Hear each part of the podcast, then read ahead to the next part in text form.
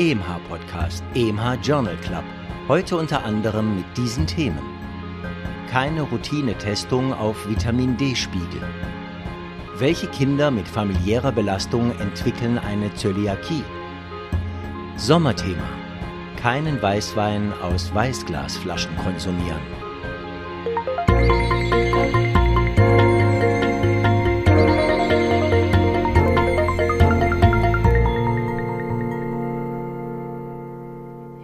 Liebe Hörerinnen, liebe Hörer, herzlich willkommen einmal mehr zu einer weiteren Folge des EMH Journal Club. Ich freue mich, dass Sie mit dabei sind. Moderiert und produziert wird dieser Podcast von mir. Ich bin Nadja Petschinska. Geschrieben hat die Studienzusammenfassung Professor Dr. Reto Krapf. Er kommentiert sie hier auch gleich für Sie. Und unser Sprecher ist Christian Heller. Er spricht die Studienfacts.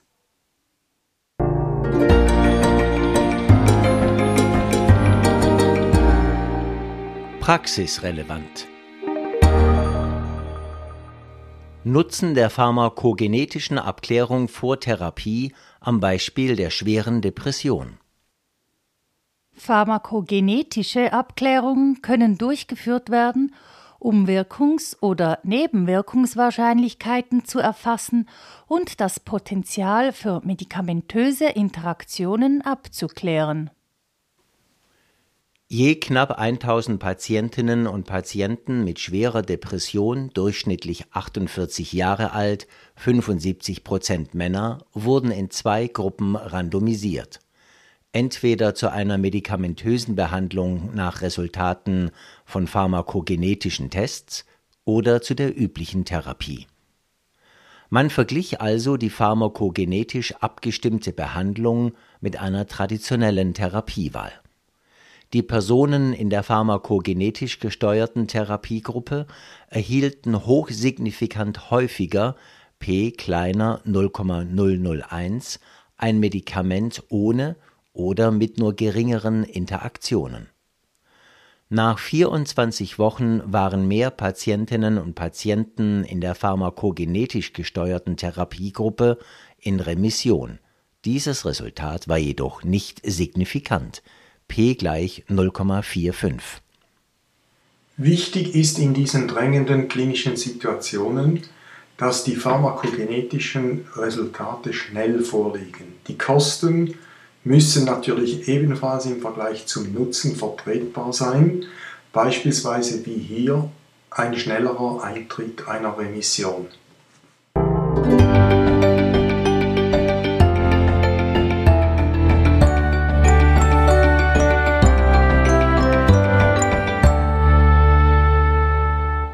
Akute Niereninsuffizienzen, die keine sind. Verschiedene Medikamente können mit dem Kreatinin-Metabolismus interferieren, wodurch ein Anstieg des Kreatinins und der EGFR, nicht aber der gemessenen GFR resultieren. E steht für Estimated, EGFR also für die geschätzte glomeruläre Filtrationsrate. Medikamente können die tubuläre Kreatininsekretion hemmen, zum Beispiel Trimetoprim, Dronedaron oder Tyrosinkinase-Inhibitoren, deren Wirkstoffnamen enden alle auf NIB. Medikamente können selbst Kreatinin enthalten, zum Beispiel Dexamethason. Medikamente können die Kreatininproduktion erhöhen, zum Beispiel Glukokortikoide, Phenofibrat. Seltener sind zu erhöhtem Kreatinin führende Interferenzen bei den Analysemethoden, zum Beispiel bei Cefoxitin und Flucytosin. Es lohnt sich also in solchen Situationen die glomeruläre Filtrationsrate nicht nur abzuschätzen, sondern zu messen, wenn dies auch etwas aufwendiger ist.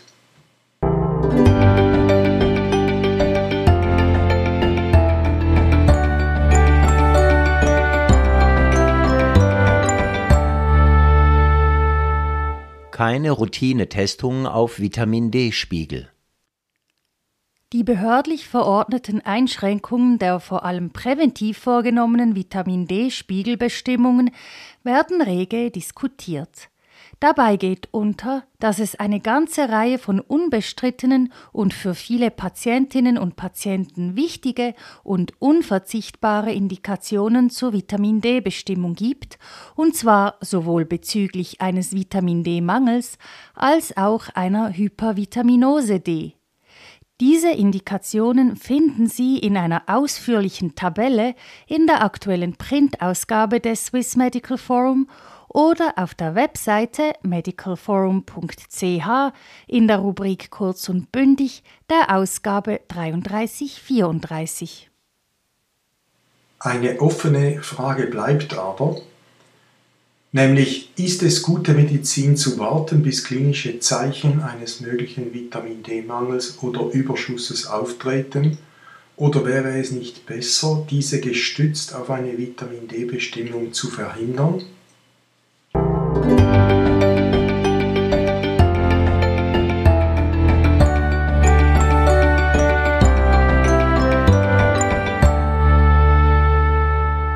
Sekundärprophylaxe mit Lipidsenkern, Kombinationstherapie wie bei der Hypertonie? Bei der essentiellen Hypertonie hat es sich gezeigt, dass Kombinationen von kleineren bis mittleren Medikamentendosen oftmals besser wirken als Maximaldosen einer Einzelsubstanz. Empfehlungen, gleich zu Beginn mit einer fixen Kombinationstherapie zu beginnen, sind Bestandteil einiger Richtlinien. Auch in der sekundärprophylaktischen lipidsenkenden Therapie nach einem relevanten kardiovaskulären Ereignis könnte dies bald Praxis sein. Knapp 3800 südkoreanische Patientinnen und Patienten wurden in einer 1 zu 1 Verteilung entweder mit einer hohen Dosis von Rosuvastatin 20 Milligramm pro Tag oder mit einer Kombination von Rosuvastatin 10 Milligramm und Ezetimieb 10 Milligramm behandelt. Kardiovaskuläre Ereignisse nach drei Jahren waren in beiden Gruppen gleich um 9% sogenannt non-inferior.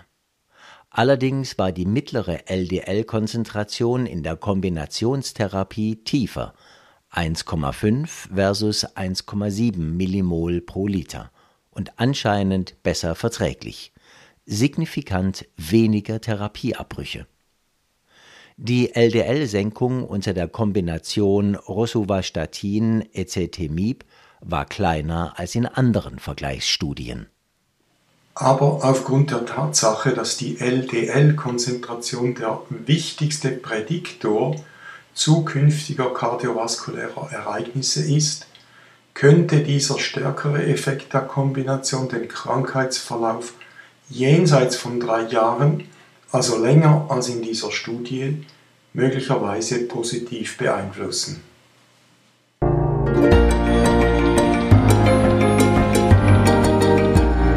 Neues aus der Biologie. Verlust des Y-Chromosoms. Das Y-Chromosom beinhaltet gerade mal 71 Gene und geht im Verlaufe des Alterungsprozesses bei Männern aus vielen Zellen verloren. Ist dieser Verlust ein Epiphänomen des Alterns oder ursächlich an Erkrankungen und Todesursachen mit höherer männlicher Prävalenz beteiligt? Zwei Gruppen von je circa 40 gleichaltrigen Mäusen wurden mit Knochenmarkstransplantation behandelt, wobei in der experimentellen Gruppe vor der Transplantation das Y-Chromosom inaktiviert respektive zerstört wurde. Die Mäuse ohne Y-Chromosom hatten nach 600 Tagen eine deutlich erhöhte Mortalität. Man fand bei ihnen als Korrelat zum menschlichen Altersherz eine kardiale Fibrose. Diese Resultate unterstreichen auch Daten aus der hier bereits mehrmals zitierten UK Biobank Kohorte. Die Männer unter den 15.000 Individuen aus der Kohorte wiesen eine um ein Drittel erhöhte Mortalität auf wenn mehr als 40 Prozent der peripher zirkulierenden Leukozyten ohne Y-Chromosom unterwegs waren. Die Daten sprechen für eine kausale Wirkung des Verlustes an Y-Chromosomen. Allerdings ist unklar, ob die Mortalität wirklich nur in Anführungs- und Schlusszeichen kardiovaskulär bedingt ist, denn im Mausexperiment schien der Fibrosegrad des Herzens nicht exzessiv.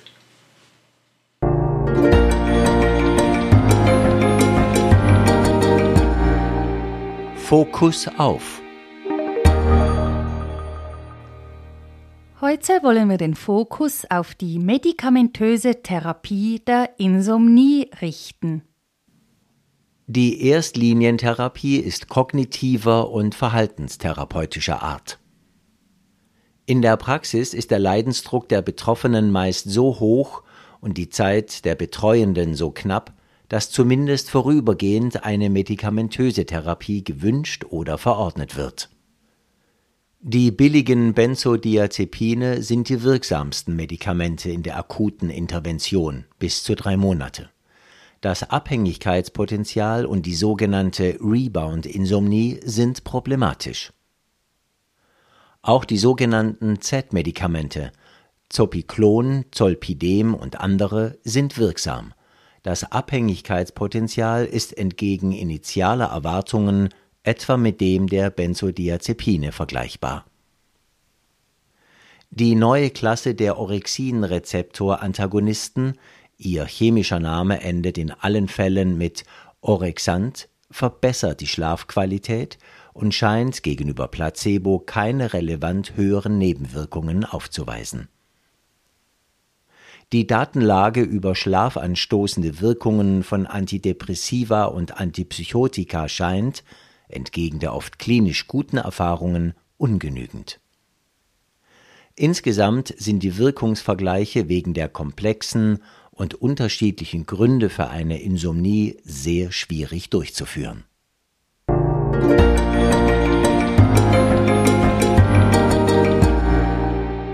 Das hat uns gefreut. Antibiotikaverschreibung eigenes Urteil ebenso gut wie ein interaktives, computergestütztes Verordnungssystem. In einer in den Kantonsspitälern Bellinzona und Lugano sowie den Hôpitaux Universitaires de Genève (HUG) durchgeführten Studie führte ein computerisiertes Interaktionsmodell Antibiotic Stewardship nicht zu einer signifikant geringeren Rate von Antibiotikaverschreibungen.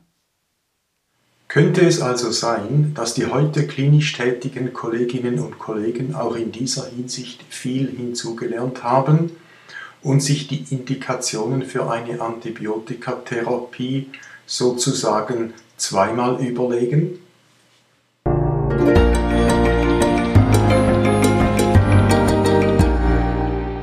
auch noch aufgefallen.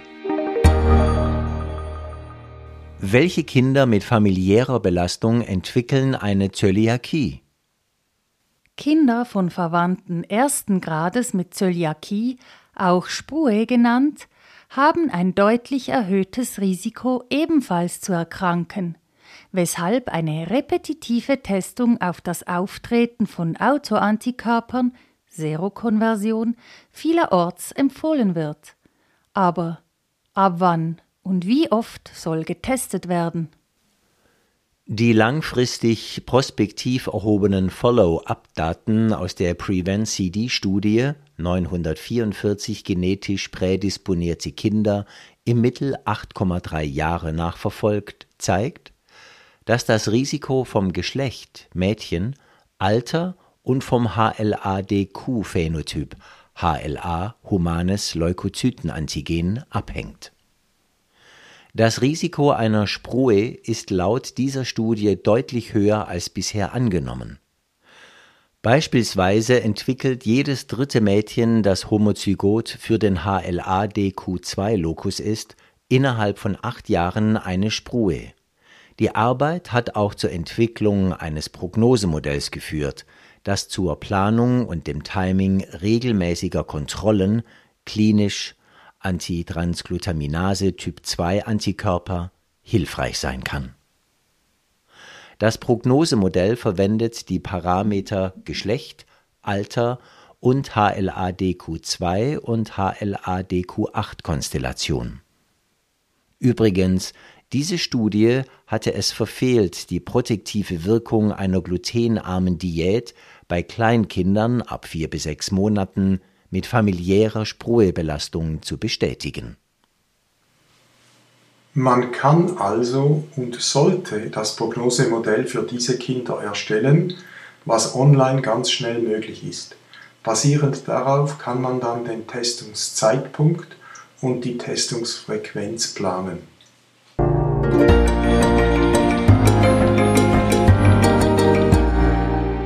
Sommerthema Keinen Weißwein aus Weißglasflaschen konsumieren. Weißes Glas wird angeblich verwendet, um dem Kunden transparent nachzuweisen, dass in der Flasche Weißwein und nicht etwa Rosé oder Rotwein ist. Das ist aber scheinbar keine gute Idee. Bei Untersuchungen von 24 verschiedenen Weißweinen, total 1052 Flaschen, mit Imitierung typischer Supermarktbedingungen zeigte sich, dass die dortige Lichtexposition schon innerhalb von sieben Tagen zu einem sehr deutlichen Abfall der relevanten Geschmacksstoffe, Terpene, Norisoprenoide und daher zu einem faderen Geschmack führt. Dies im Gegensatz zu Weißweinen in farbigen, grünen Flaschen, die eine stabile Konzentration der Geschmacksstoffe über eine Periode von mindestens 50 Tagen garantierten. Die Autorinnen und Autoren vermuten, dass diese Photolabilität wesentlicher Geschmacksstoffe auch eine Vielzahl von anderen so ausgestellten Nahrungsmitteln betreffen dürfte.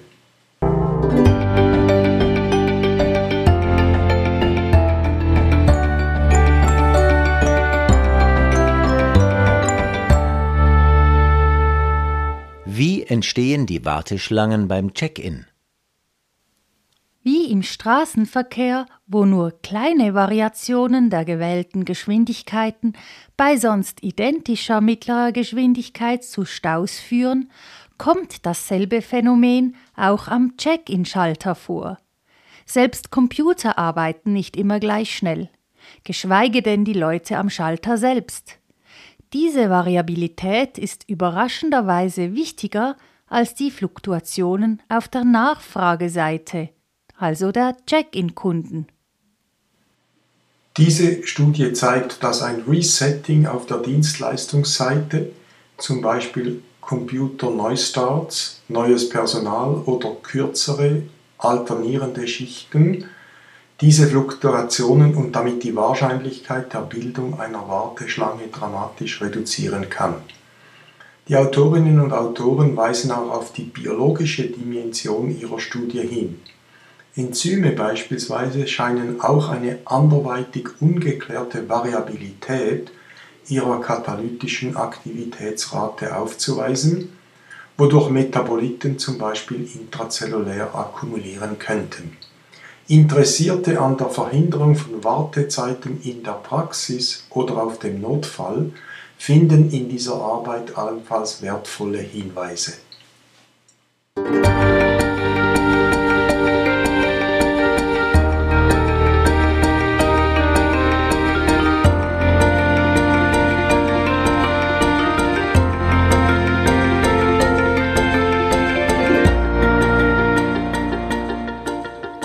Sind wir wieder am Ende des EMH Journal Club angelangt.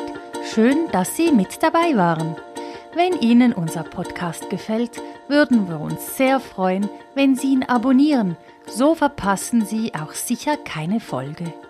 Sie finden den Podcast unter EMH Journal Club überall dort, wo es Podcasts gibt. Auch freuen wir uns, wenn Sie ihn Ihren Kolleginnen und Kollegen weiterempfehlen würden. Die nächste Folge erscheint am 31. August. Bis dahin, machen Sie es gut.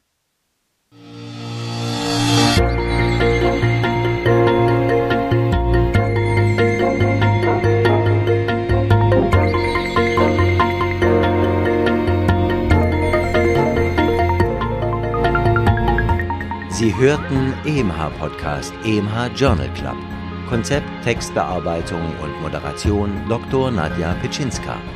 Autor der Originaltexte und Kommentare Professor Dr. Rito Krapf. Sprecher Christian Heller. Musik Martin Gantenbein. Produktion Resus Positiv GmbH für EMH Schweizerischer Ärzteverlag.